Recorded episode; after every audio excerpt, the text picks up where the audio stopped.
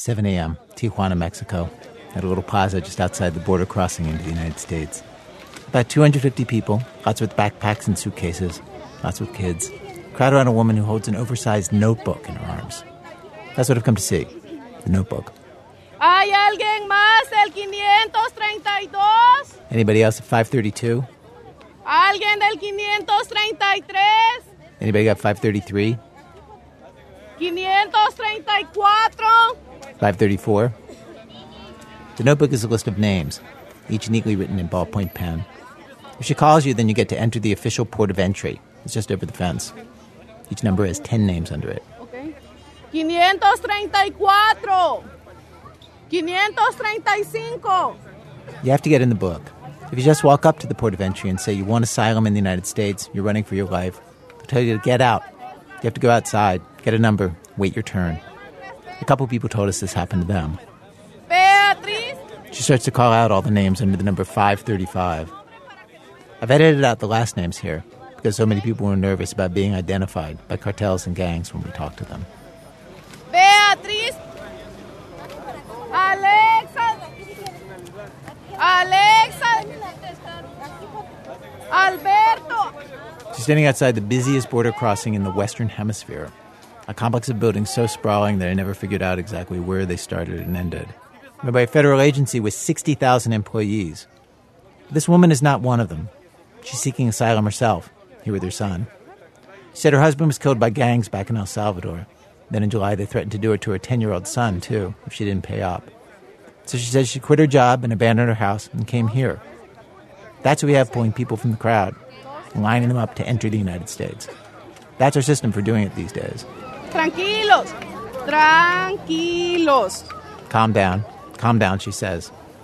Now, in theory, this job shouldn't fall to a random person who's not even a U.S. citizen.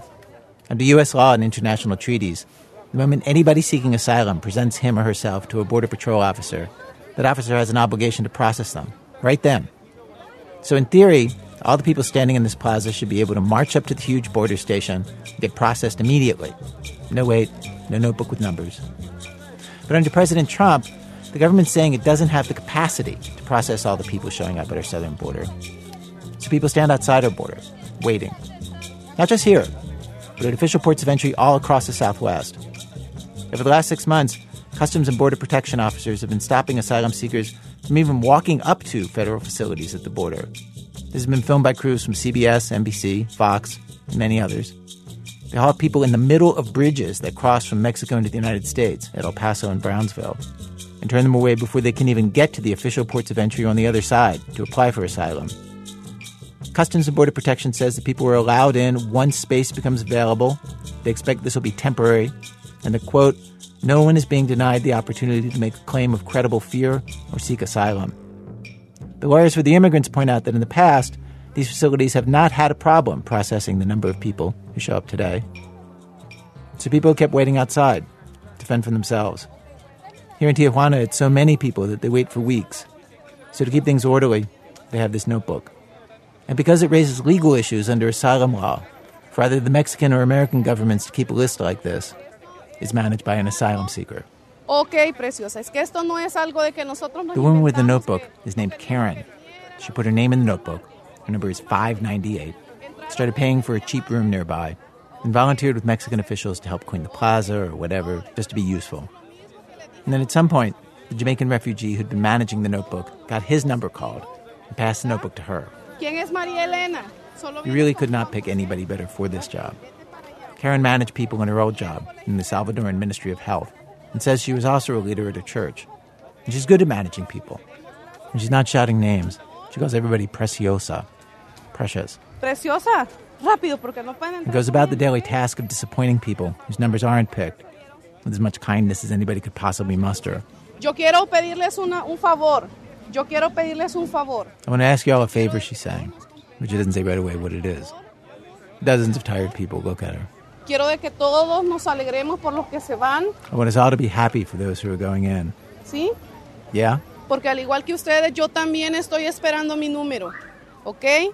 Because just like you, I'm waiting for my number, okay? Yo sé de que el esfuerzo de estar acá es, es bien pesado para todos. I know the effort to be here has been hard for everybody. I know that it's really difficult. I understand because I'm living it too.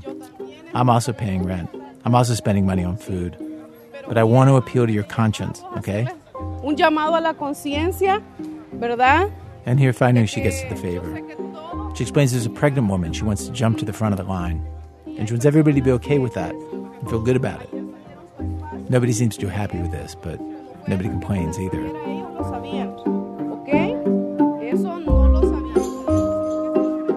The person who brought me to see this is an LA Times reporter who first wrote about the existence of the notebook, Cindy Carcamo. Although the notebook is supposedly this system that asylum seekers are running for each other to make their wait more orderly, Cindy says they probably didn't create the notebook. In fact, most everything about the notebook is controlled by a Mexican government agency called Grupos Beta. Grupos Beta takes the notebook each night and stores it in a safe. And a Grupos Beta official explained to Cindy and me that every morning they talk to somebody from U.S. Customs and Border Protection. Por teléfono or no? They just meet, talking, and then he says, "We're taking this many people in today," and that's how it works. Mhm. Every day in the morning, U.S. Customs and Border Protection gives a number to Mexican officials, and then that Mexi- the Mexican officials give that number to the notebook keeper, and she calls that many names. On this particular day, only 20 people were allowed to enter the port of entry. One day earlier in the week, it was zero. On any given day, with over a thousand names uncalled in the notebook, it's 20 or 30 or 40. 50 is the most anybody had seen. Cindy and I talked to lots of people who were waiting, and they were pretty much exactly who you'd expect. Many of them said they were escaping violence in Mexico or Central America. Some seemed truly terrified, even here in the plaza. One woman said that yesterday her son thought that he spotted one of the men who was after them at the shelter they were staying at, so they fled to a hotel. But we also met a 29 year old mom named Laura from a tiny Mexican town called Jalapa in Guerrero, who was here because her cousin in California keeps telling her that her kids would have a better life in the United States. So she sold off everything and brought the five of them here. Really nice kids, by the way, hoping for political asylum. Entonces no es de violencia, o sí? No, no, no, no violence. She said it's not about violence. But she's not fleeing violence. She doesn't really have much chance of getting asylum in the United States. But it was weird to talk to somebody and know that she probably would not get what she had pinned all her hopes on and traveled 1,500 miles for. And that she and her kids were probably going to wait for weeks and then get turned back. I never had the experience of knowing so clearly someone's future that they do not know. It was hard to keep looking her in the eye. No se me vayan más por él porque You know, everything was in Spanish, right? So I don't understand Spanish. I didn't get anything. So I want to know what's ah, happening. Give me a moment. Yesterday you told me mañana. Today again, mañana. Es que, ok, When Karen finished rounding up her 20 people for the day, this guy from Cameroon named Ransom approached her. Karen's English doesn't go much past give me a moment, ah, and his Spanish doesn't go much past mañana. So Karen dragged in Cindy, the LA Times reporter, to translate. Can you ask how many people will be going in tomorrow? Um, él quiere saber cuánta gente va a ir mañana. es que realmente no es, no, o sea, ciencia cierta, no sé, ellos en la When they're done. Ransom told me and Cindy that he left Cameroon with 16 other people three months before. They flew to Ecuador, which is a path that lots of people take because visas are easy to get there. Then they walked through the jungle, north, through Central America, sleeping in the bush, until they got here three weeks ago. It's been a tough journey. It's really been tough. It's been a long way. The money is finished. Like I don't have way to stay. That's the problem. That's why I'm frustrated. That's the problem. Where are you staying? We just live nearby. We just like you wouldn't understand. It's it's quite tough. Like we're like like 40 people in one room, in one small room. It's just an abandoned house, something like that. How much do you pay for that? We, we pay like fifty dollars a month.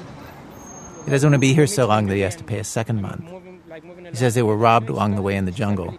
So when he arrived in Tijuana three weeks ago, he only had $80. So little money, how's he surviving? Well, um, water. In the absence of food, you know, I drink water. The situation he's fleeing should make him a good candidate for asylum in the United States. The government of Cameroon has been killing the English speaking minority in the country and burning their homes, trying to suppress an armed uprising. But it's a hard moment to try to enter our country. The Trump administration is doing all kinds of things to be stricter with potential immigrants. And as you'll hear this hour, some of them, like keeping desperate people waiting outside the border for weeks, like separating children from their parents. Even if you agree that we need to be stricter with who comes into the country, these things can seem unnecessary and maybe kind of cruel.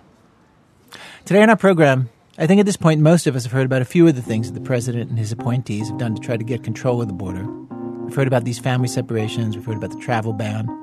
But in fact, it's a wide ranging, coordinated effort across many agencies, all kinds of things that have not gotten a lot of attention. What's interesting is that so much of their effort, lots of the things that they're doing, are not cracking down on people breaking the law or sneaking across the border.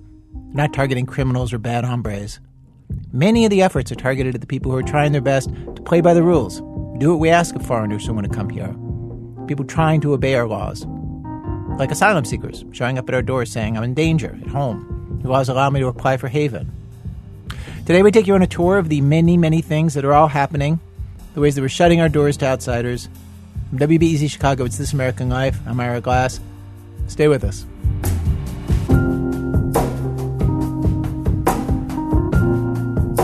Act all together now.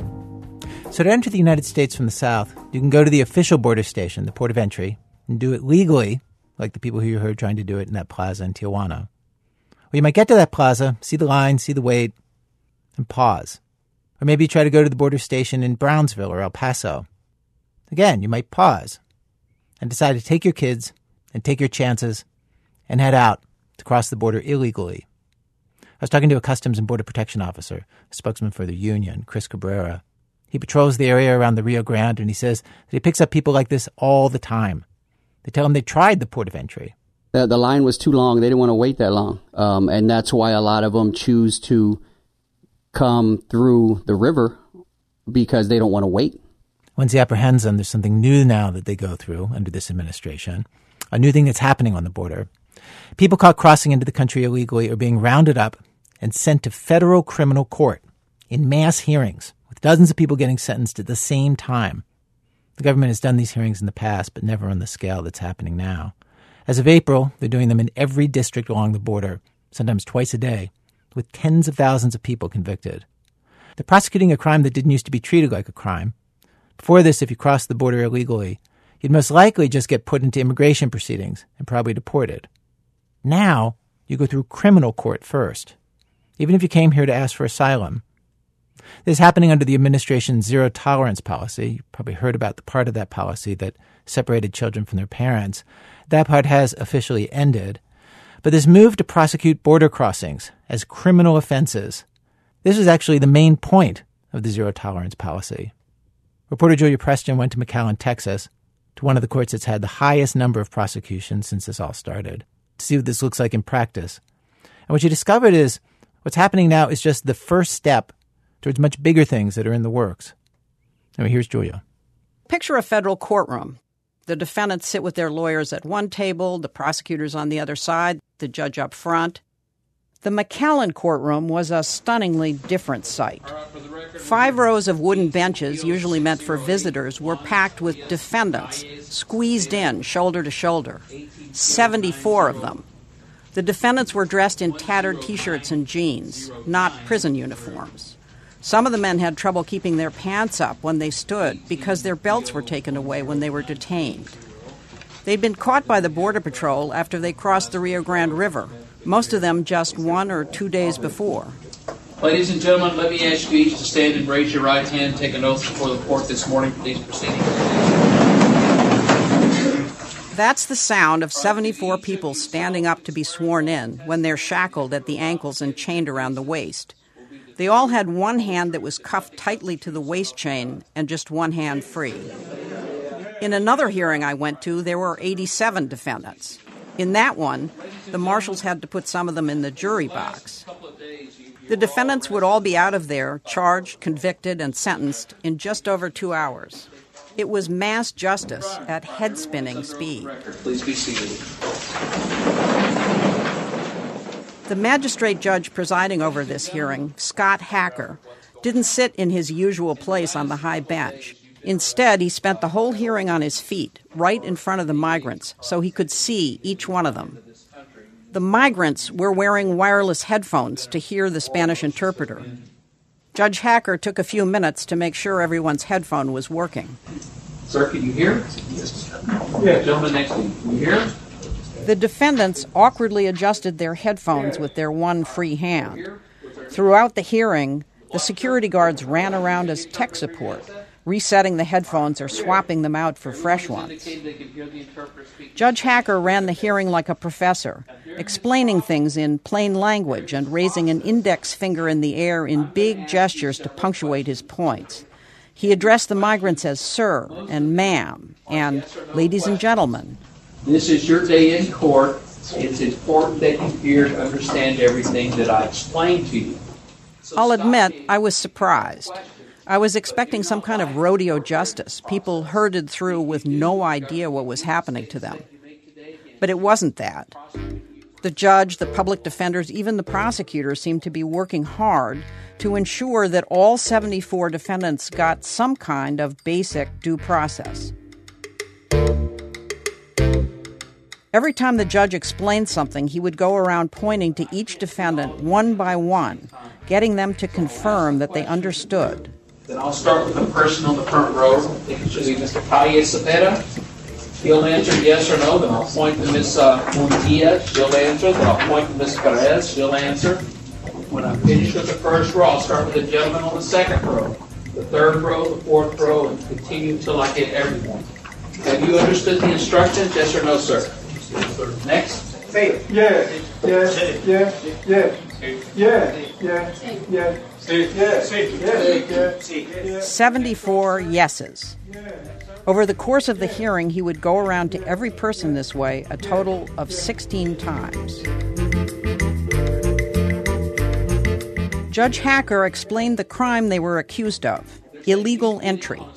It's a federal offense, but the first time around, it's a minor one, a misdemeanor. Do each of you understand this charge of illegal entry? Please answer yes or no, sir. Sir. Calles Cepeda. Yes, sir. Yes, sir. Yes, sir. Si, senor. Yes, yes, yes. 74 times. A judge I observed in another hearing had a different method. For some questions, he had all the defendants answer in unison, which sounded like this Do each of you understand your right to an attorney? Yes.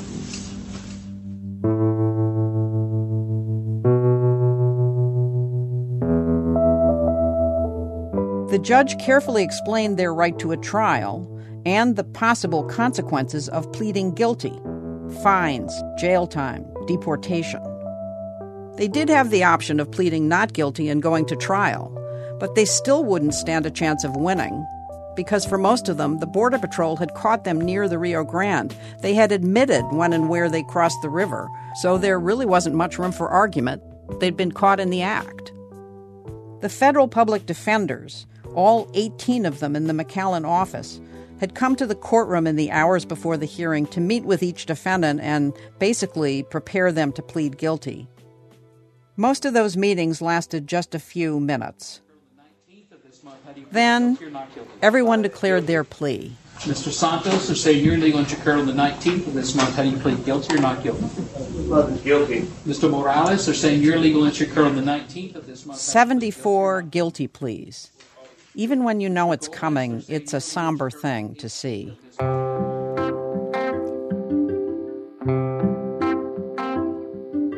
A group of people I wondered about during this hearing were the migrants who wanted to seek asylum, because even with a criminal conviction, they can still apply for asylum. But it wasn't clear the migrants understood that. Before sentencing, a man from Nicaragua stood up, worried and apologetic. He told the judge he'd come to the U.S. to apply for political asylum. He'd brought evidence of his persecution. If he took a guilty plea, he asked, would he be deported right away and never get a chance at asylum? Judge Hacker thought he would get a chance, but he couldn't say for certain. He's not an immigration judge. The way it works is that after the hearing, the man will be transferred into detention in the immigration system, a different system. And there, he'll have to insist to the officers that he wants to pursue his asylum claims. A lot of people might not figure that out. For many asylum seekers, going first to criminal court was very confusing.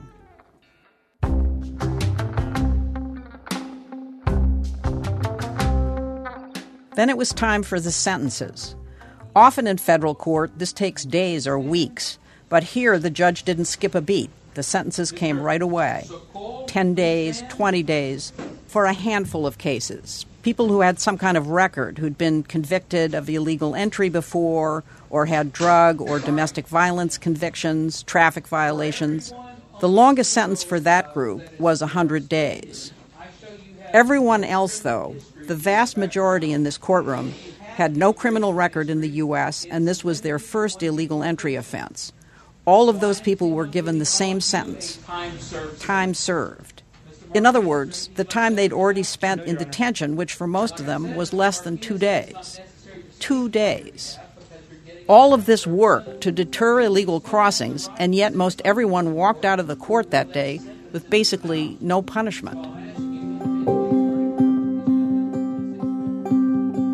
Leaving the courtroom, I had a lot of questions. When Attorney General Jeff Sessions talks about this new policy of prosecuting everyone who crosses the border illegally, he says its purpose is to deter people from making those crossings. But how was two days of detention any kind of deterrent? It didn't make sense.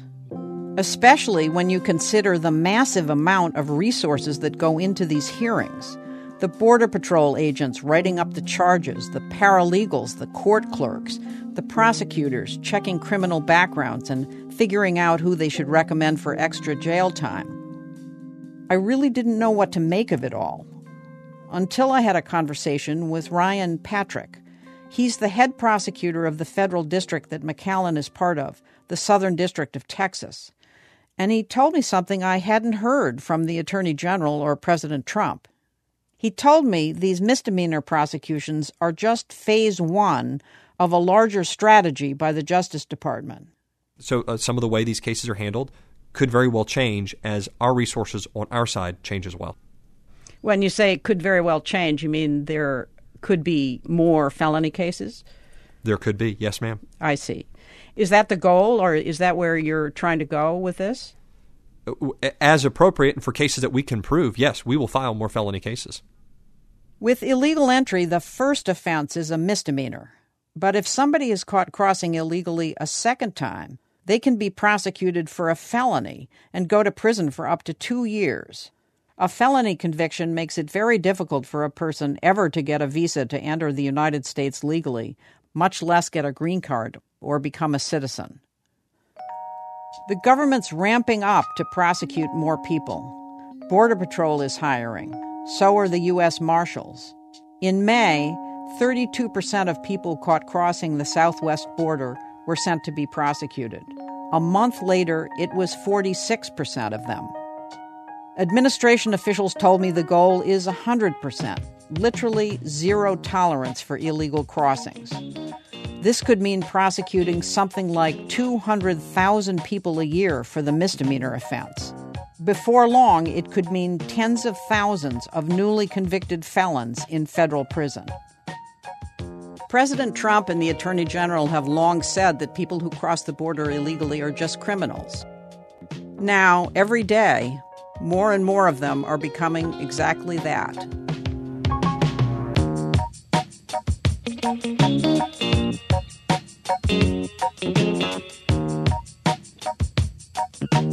Julia Preston. She's a contributing writer to the Marshall Project. You can read a print version of her story on the Marshall Project's website, marshallproject.org.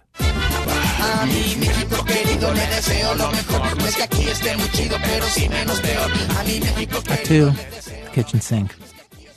So the administration's immigration policy, this has been widely reported, is run from the office of White House Senior Advisor Stephen Miller. He's 33 years old, brings a detailed knowledge of immigration issues and regulations to the task, has installed like minded people at the various agencies that deal with immigration. We requested sit down interviews with him and with numerous other administration officials throughout the government. They all turned us down. But I'm going to take this act and try to give you a sense of the sweep of the changes that they've put into place, the variety and ingenuity and comprehensiveness of them. Here we go. The administration has brought back workplace raids at a level that hasn't been done for years, rounding up hundreds of undocumented people at a time. The State Department and Department of Homeland Security have cracked down on recalcitrant countries. Yes, that is an official designation that we give to some countries, recalcitrant. These are countries that do not accept deportees that we want to send them. There were 20 countries like that just after the president took office. His administration has twisted arms, imposed sanctions, and convinced more than half of those countries to take people back, clearing the way for 15,000 more people to be deported. The Department of Homeland Security has set up a denaturalization task force to go after people who lied on their citizenship applications and literally strip away their citizenship. The Attorney General has changed the rules so that if you're fleeing gang violence or domestic violence, even if immigration agents believe that your life is in danger, that's not grounds for asylum in the United States. This affects a lot of people. And then there's a whole set of policies that the Trump administration has put into place that affects all of the people who are trying to lawfully enter the United States, filling out forms, sending in information, waiting their turns. They are all coming under increased scrutiny. The forms are much longer. Applicants are called in to be interviewed about things they were never called in for before. And attorneys who help people through this process will tell you that they're getting a ton of what they call RFEs, requests for evidence, for perfectly ordinary things that in the past would have been routine. Here's an example. Immigration attorney Marisol Perez works at a firm that filed a visa request on behalf of their client, the Archdiocese of San Antonio, which is trying to hire a priest from another country. They were surprised when they got an RFE from the government, I've seen this, asking them to prove that in fact the Archdiocese really exists as a functioning business. It was shocking to us. This is the second largest archdiocese, Catholic archdiocese in the country. Certainly they're in business, certainly they're flourishing, certainly they are a legitimate operating business. Do you think it was just a bureaucratic snafu? If I chalked it up to that, eh, there are lots of bureaucratic snafus. It didn't take much work for me to collect some. There was a musician who was told that the two Grammys he won and the three that he was nominated for but did not win were not sufficient evidence of his musical talent, and that more proof would be required before he could reside in the United States. There was the RFE asking a British citizen to have her British birth certificate translated into English, please. There was the RFE where the government argued that an architect didn't qualify for the visa he wanted because you don't need a specialized degree to be an architect, even though, of course, you do need a specialized degree. According to one study, in the last quarter of 2017 alone, the percentage of work visas getting RFEs tripled. Three fourths of them got RFEs. The most mundane ones are just asking for documents that you've already sent. Jacqueline Watson is an immigration attorney in Austin. She says she's now seeing this in the vast majority of cases she files. RFEs asking for stuff she's already submitted. If it happens in one case, you can say, okay, that was a mistake. If it happens in almost every case you file, there's something wrong. She and other immigration attorneys see it as a deliberate strategy to gum up the works, slow the process, discourage people from applying, give out fewer visas. And she said, when you get an RFE, it also means you can't get work permits or travel permits you would otherwise be able to get while applying. A spokesman for the U.S. Citizenship and Immigration Services, USCIS, emailed me a statement saying that assertions that they are trying to slow the immigration process are, quote, inaccurate and in fact, their reforms are intended to do the opposite quote, reduce incomplete or frivolous filings, thus speeding up the immigration process for many applicants and petitioners, allowing them to receive a decision faster.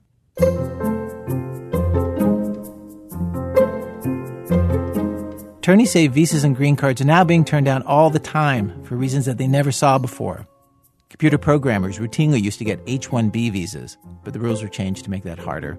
That affects other professions too. People are rejected because the government concludes they won't be able to support themselves in the United States, even though they provide all the proof that used to be needed in the past. All this has led Jacqueline Watson and a lot of immigration attorneys to conclude that at this point, the Department of Homeland Security is always looking for new and creative ways to f- our clients.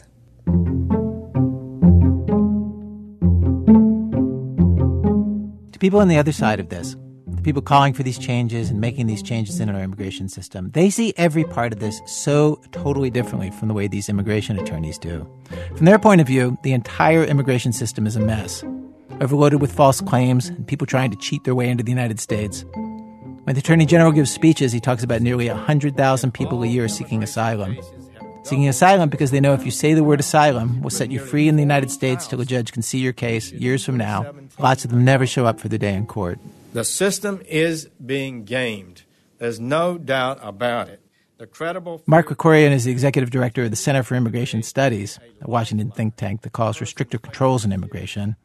He makes the case that the United States would be better off if we would just cut the number of people who immigrate here each year to less than half of what it is now. He sums it up this way He doesn't see a need for a huge, thriving country like ours, with hundreds of millions of people, to import any workers from overseas. So, which categories of people have such a compelling case to be admitted that we let them in?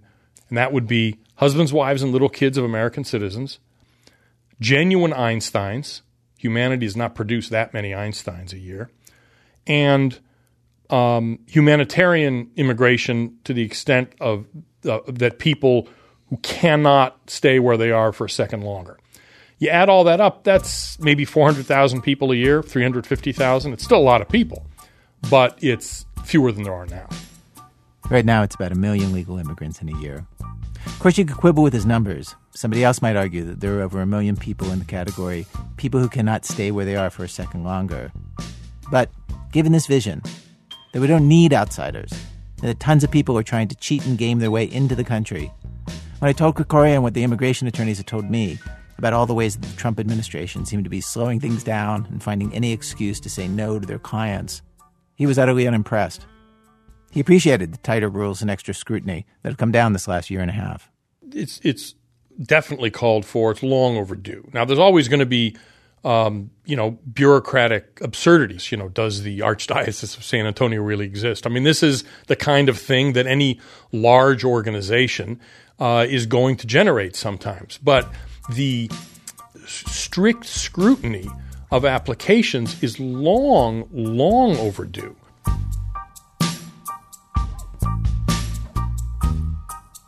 More change is coming. One of the biggest ideas that's been floated publicly by the White House Office of Management and Budget is a proposal that you won't be able to get legal residency. You won't be able to get a green card or citizenship. If you or your kids have ever gotten food stamps or other public benefits, even if your kids are citizens. If this went through, it would become impossible for millions of people to ever get legal status in this country. They become eligible for deportation. It's unclear at this point the administration is going to go through with that proposal.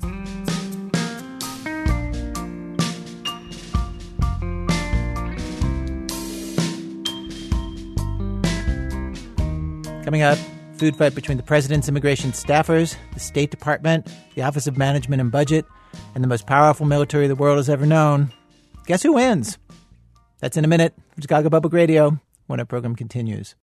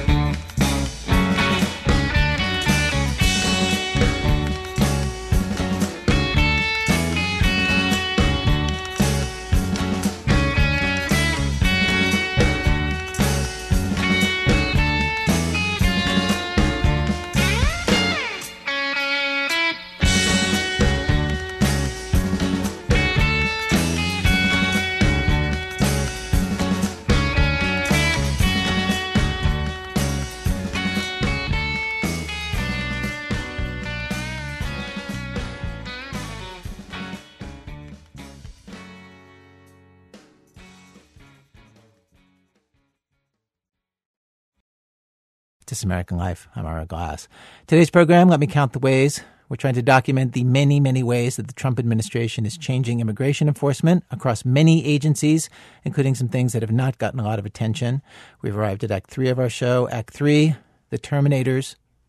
So the people directing immigration policy for the White House generally don't talk much to the press. They do the work behind the scenes and out of sight from the public.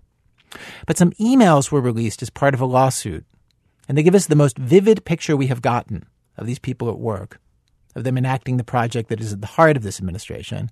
On immigration, probably more than anything, the president's agenda is a radical departure from any Republican or Democrat who's ever held the office. He complains frequently about the bureaucracy, the deep state trying to thwart him. And in these emails, you see the battle play out between the political appointees and the bureaucracy. The emails show them trying to roll back one particular part of immigration policy a part that could result in half a million people having to leave the United States. In these emails, the appointee's tone is almost uniformly polite, professional. The career civil servants, asked to handle things so differently than they have in the past, They push back, respectfully, in various ways. One of our producers, Nadia Reiman, read all the emails, which took days, and put this together. The emails were about this thing called TPS, Temporary Protected Status. It's a humanitarian program, and it works like this. If you're in the US and some sort of disaster hits your home country, an earthquake or hurricane or a war breaks out, the Secretary of Homeland Security can grant temporary protected status, which means we get it. You can't go back to your country right now. So stick around for 18 months or so. You can get a work permit, live here, settle for a bit until things clear up at home. The president's allies don't like TPS for a couple of reasons. First, it's not just for people who are here legally. If you're here illegally when disaster hits your home country, congrats, you get legal status too. Also, even though it's called temporary, it can get renewed over and over and over again. Honduras, for example, got hit by a hurricane in 1998, and it still has TPS almost 20 years later. And these renewals, they're up to the Department of Homeland Security. Every year, they're supposed to gather information to try to figure out has the country recovered? Is it safe for people to return home or not? If it is, they can end TPS for that country. But it's up to DHS to decide.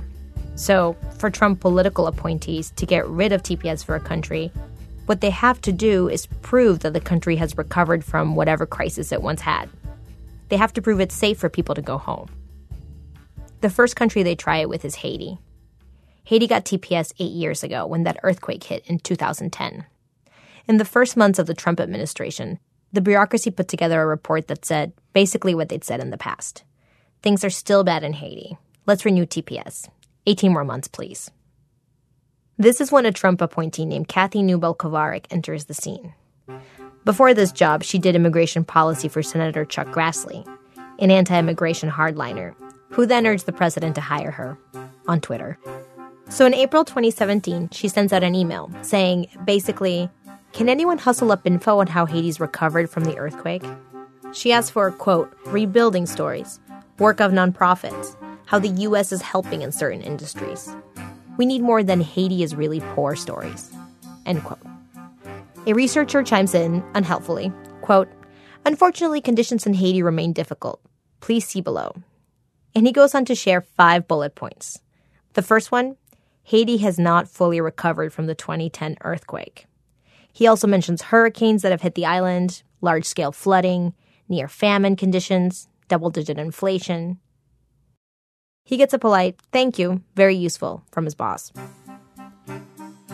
Before long, he gets asked for more info. Can you grab more numbers on GDP growth? You said it was not so good, but can you look at longer term trends? What about some stuff about how they're rebuilding the presidential palace? Can you try that? If there's much of a fight about any of this, it's not on email. Eventually, the staffers find some new numbers for their bosses. They know that economic growth is small, but it's there, that 98% of camps for earthquake survivors are now closed, that food shortages in the country are because of hurricanes and bad infrastructure, not necessarily related to the earthquake. In November, it's officially announced Haitians lose their protected status. One country down, on to the next.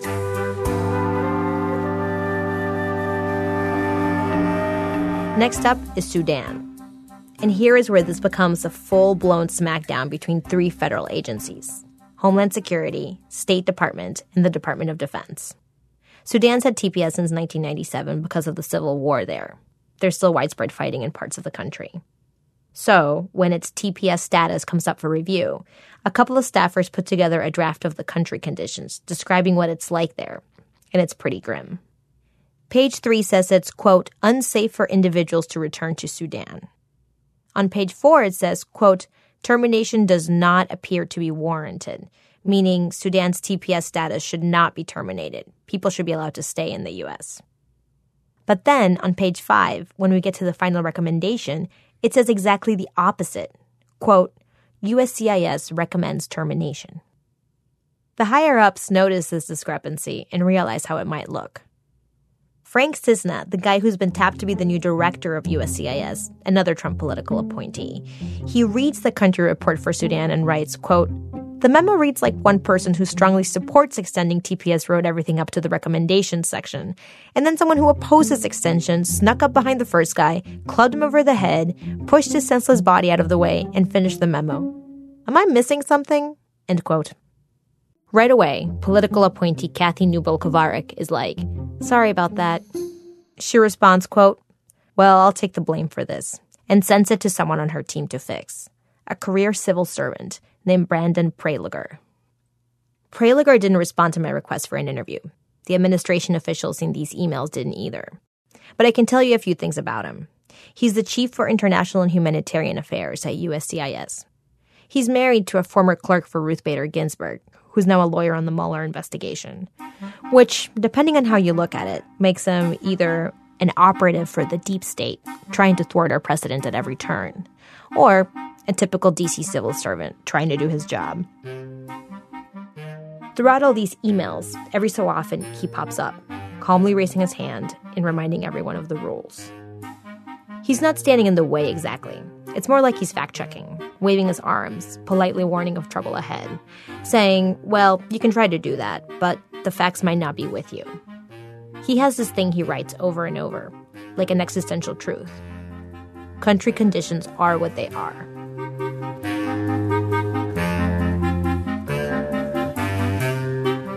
Anyway, he's assigned to fix the inconsistent memo ASAP.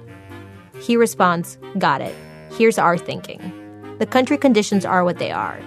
If they're uncomfortable with the termination conclusion following from them, and they want to stick with that conclusion, we propose paring down that section. End quote. In other words, if the conclusion doesn't match the facts, then your best bet is to remove some of the facts.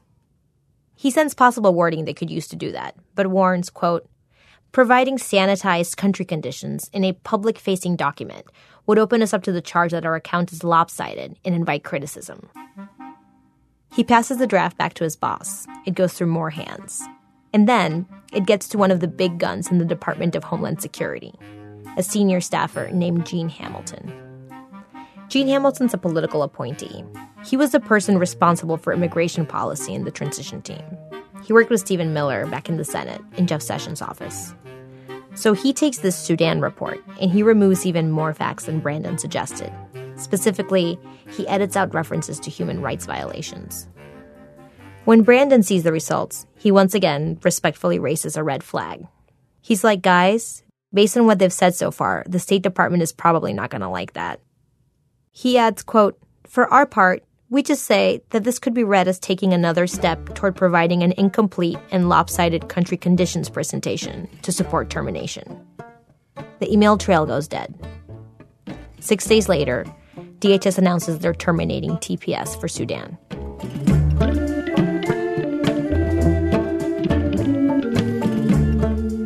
The next day, the State Department complains, just like Brandon said they would. They say the TPS report had, quote, significant mischaracterizations that are at odds with the State Department's understanding of circumstances on the ground in Sudan. They complained they hadn't been notified of the Sudan TPS termination, that they had to find out about this when everyone else did, that they had to send diplomats in cabs to the embassies to do damage control. Then a White House official steps in. He writes Gene Hamilton to say that they'd received a, quote, flurry of emails from the State Department and the National Security Council about the Sudan decision. He tells Gene Hamilton to go back to the language that the State Department and everyone else agreed to the week before. Gene Hamilton writes back to the White House official, defiant, CCing all the bosses at DHS. Quote, I don't think we agree with that path. The White House doesn't write back. Less than an hour later, Gene sends another email to the same White House guy and caves. Hi again, he says. We will pull back though he says many of the concerns are, quote, entirely overblown and completely irrelevant. The next day, the Department of Defense weighs in. A foreign affairs specialist sends an email. It begins, It has been brought to our attention, and the tone of utter disapproval never lets up. She says the Sudan memo is wrong about conditions in Sudan, that armed conflict is ongoing. It's not safe for Sudanese to return there. She says what they've written is, quote, a clear departure to past DoD messaging on Darfur to our congressional committees and foreign partners. She says the Department of Defense would appreciate being included in any policy discussions that impact Sudan. There are more emails after that, and in the end, Gene Hamilton does make a small concession. A few sentences get added back to the Sudan memo. But the result is still the same. TPS for Sudan is ended. The new guard wins. One by one, the countries in these emails lose TPS. After Sudan comes Nicaragua. Soon, it's El Salvador, Nepal, Honduras. The administration ended up terminating TPS for 98% of the people who had it. I talked to government officials who've dealt with TPS, and they all said TPS was messy, that it was something temporary that became permanent, and it probably shouldn't have. But at the same time, an enormous number of people are currently living here on TPS over 400,000. Most of them have been here, legally, for almost 20 years. Inevitably, a whole new life grows out of two decades of just being somewhere. People start businesses, buy houses, get married, have kids. And these kids, the sons and daughters of TPS recipients, US citizens, they're part of the lawsuit that released all these emails. They're suing the government over this very mess, so their parents aren't sent back home to a place that isn't their home anymore.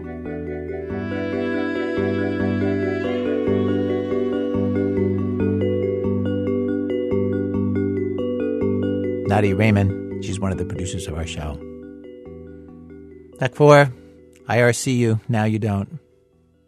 The president has cut the number of refugees officially allowed into the United States from 110,000 under the previous administration to 45,000.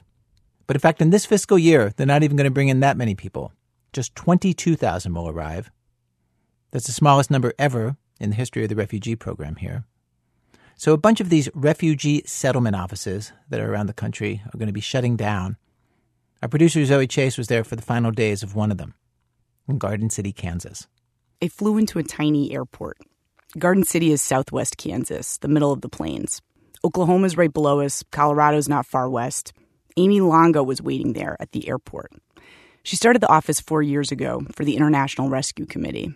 She told me I'd recognize her, and I did. The only black woman there, straight back tall, in a bright turquoise African print dress.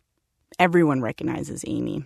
I'll find out soon that even Amy refers to herself in the third person a lot. Like she'll say, Everybody knows Amy. I can't get away because it's like Amy, Amy, Amy everywhere I go.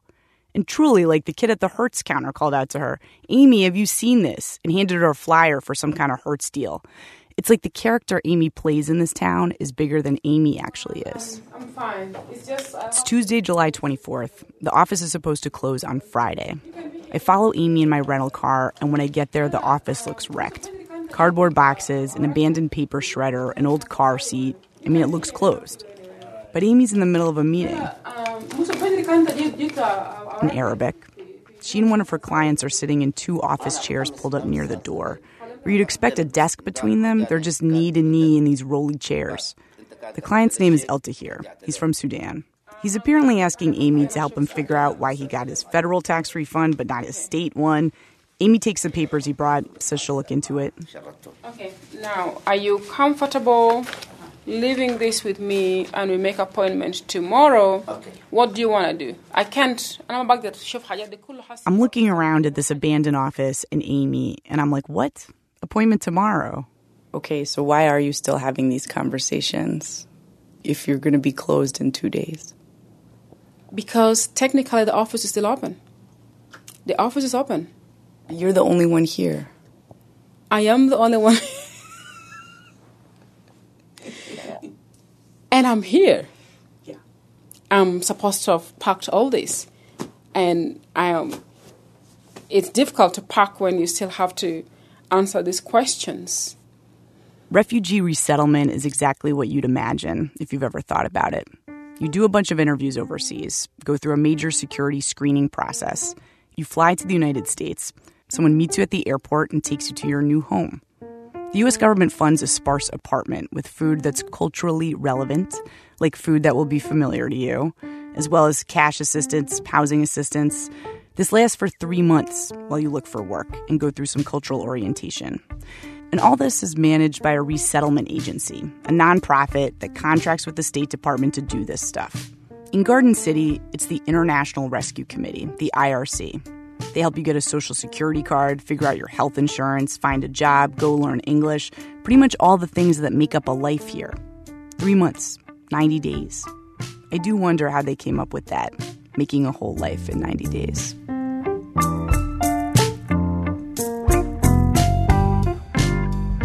The IRC office works with their clients for up to five years with some government assistance.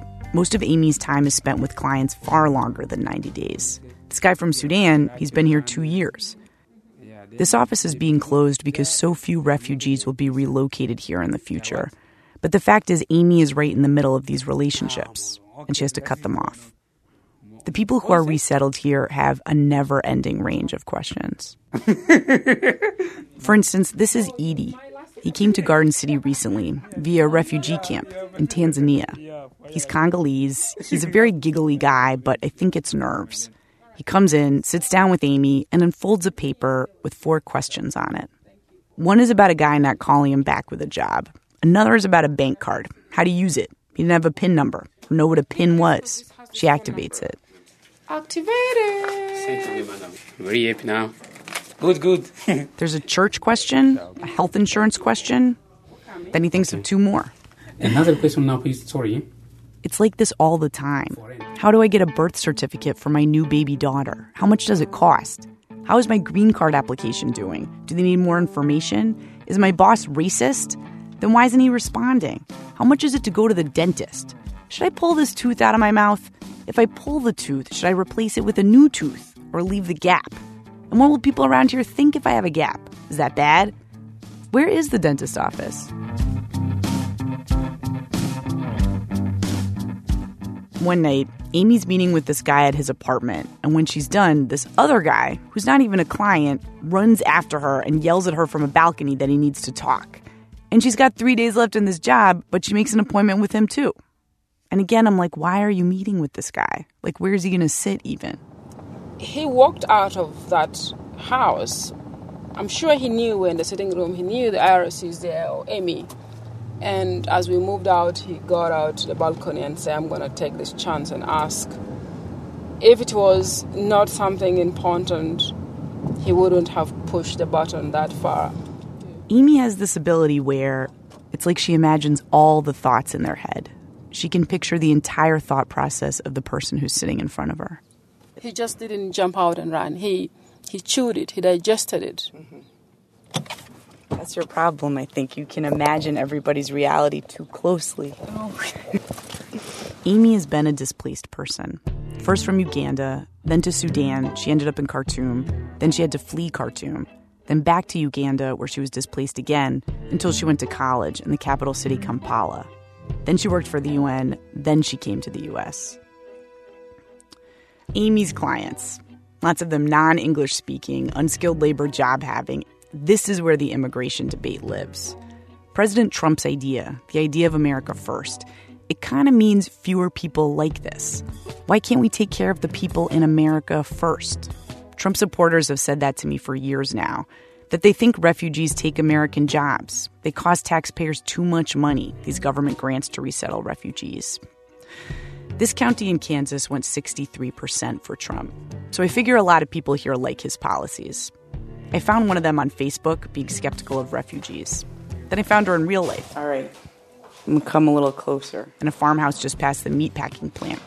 She and her husband were sitting in their garage, watching baseball, drinking beers, throwing the cans into the corner. I don't here? Okay, so who are you, sir? I'm John Becker. Okay.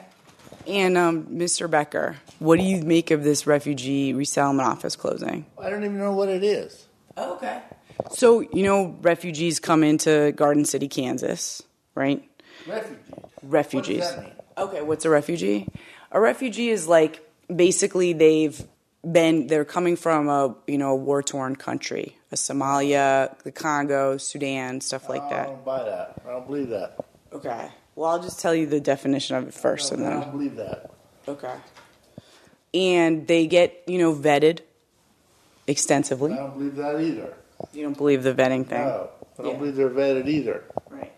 Well, I guess the distinction that I just do want to make, though, is that they are here legally It's not illegal immigration. You know, they have permission to be here. They're flown over here by the UN and Why State are they Department. doing that?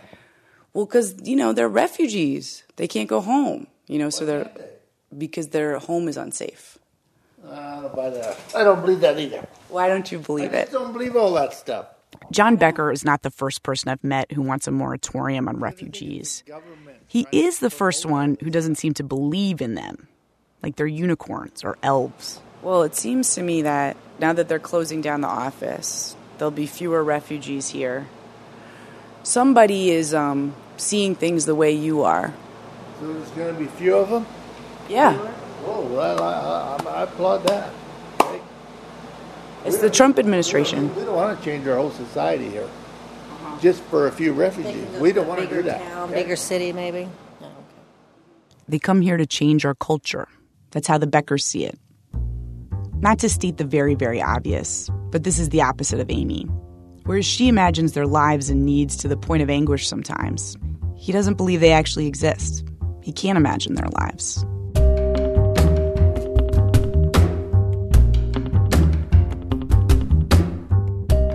County that Garden City is in isn't majority white anymore.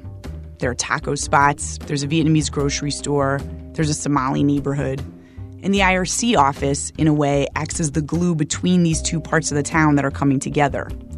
My impression is that most people in the town don't want the office to close at all.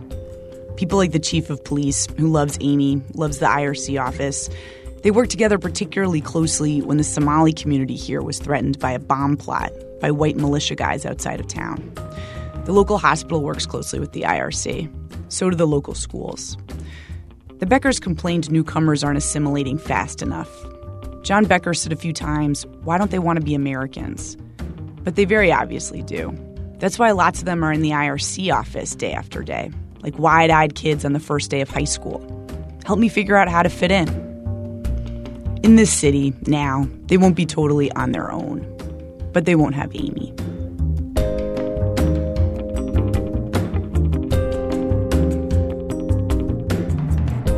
Zoe Chase is one of the producers here at our show. What do you want your world to look like? What do you want it to be? Do you know that the wall has two sides and nobody is free? Did your mama come from Mexico? Papa come from Palestine? Sneaking all through Syria, crossing all the borderlines. Well, our program was produced today by Nadia Reiman.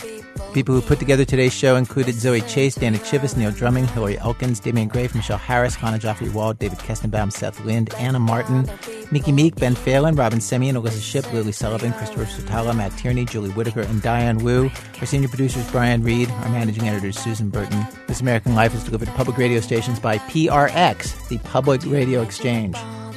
Support for This American Life comes from ZipRecruiter. ZipRecruiter is dedicated to making hiring simple, matching technology designed to find qualified candidates and actively invite them to apply. Learn more at ziprecruiter.com slash life. And from Home Advisor, matching homeowners with home improvement professionals a variety of home projects from minor repairs to major remodels. Homeowners can read reviews of local pros and book appointments online at homeadvisor.com. Thanks as always to our program's co founder, Mr. Torey Malatia. You know, he keeps inviting me to this little vacation house he has. And whenever I ask him, like, what is it like? He's so vague. He's just. The country conditions are what they are. I'm Ira Glass. Back next week with more stories of this American life.